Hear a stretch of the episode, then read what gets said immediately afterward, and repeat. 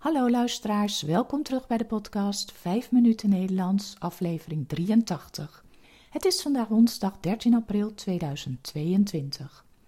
Als je de tekst van de podcast wilt lezen, kijk dan op de website petje.af slash 5 minuten Nederlands. Als je de teksten van eerdere podcast wilt ontvangen of vragen hebt, stuur dan een e-mail naar 5minutennl.gmail.com. Mijn naam is Carolien, ik ben taaldocent op de universiteit en woon in Leiden.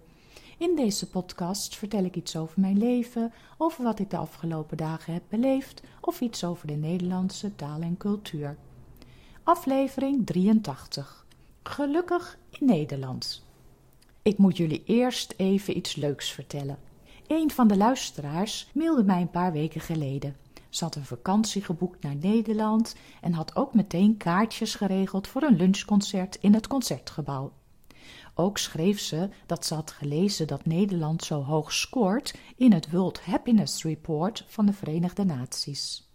Dit rapport verschijnt ieder jaar op 22 maart om precies te zijn, want dan is het de Internationale Dag van Geluk.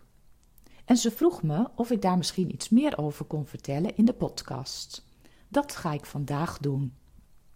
Nederland staat al jaren in de top 10 en dit jaar zelfs op de vijfde plaats voorafgegaan door Finland, Denemarken, IJsland en Zwitserland.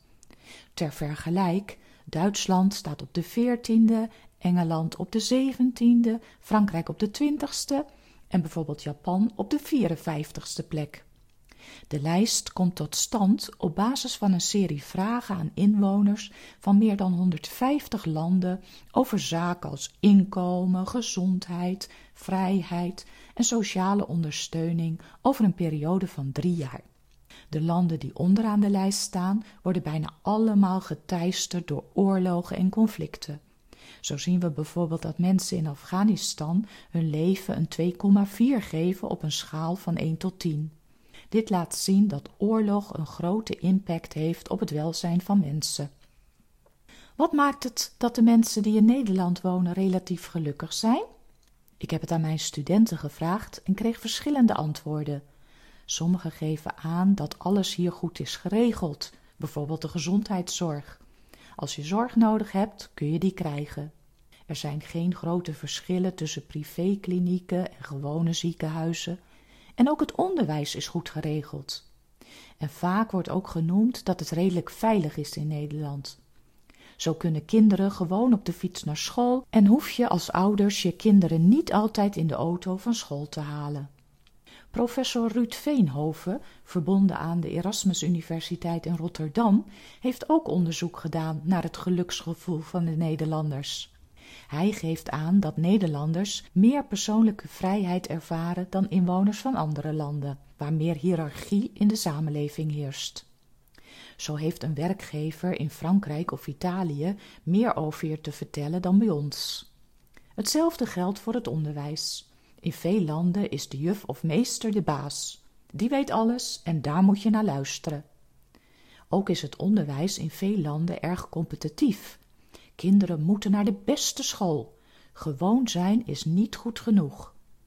Zo'n systeem creëert veel verliezers, waardoor het zelfvertrouwen van de jeugd wordt ondermijnd, aldus professor Veenhoven.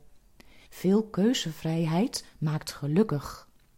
Er zit overigens wel een keerzijde aan de cultuur van mondige Nederlanders en mondige kinderen. Zo zijn er ouders die denken alles beter te weten dan de docent op school of de arts in het ziekenhuis. En als je uit eten gaat in een restaurant waar veel ouders met kinderen zijn, moet je wel veel geduld hebben. De Nederlandse kinderen blijven vaak niet rustig aan tafel zitten en kunnen heel ruidruchtig aanwezig zijn. Dit in tegenstelling tot veel andere landen om ons heen. Ook de bereidheid om anderen te helpen draagt bij aan het geluksgevoel.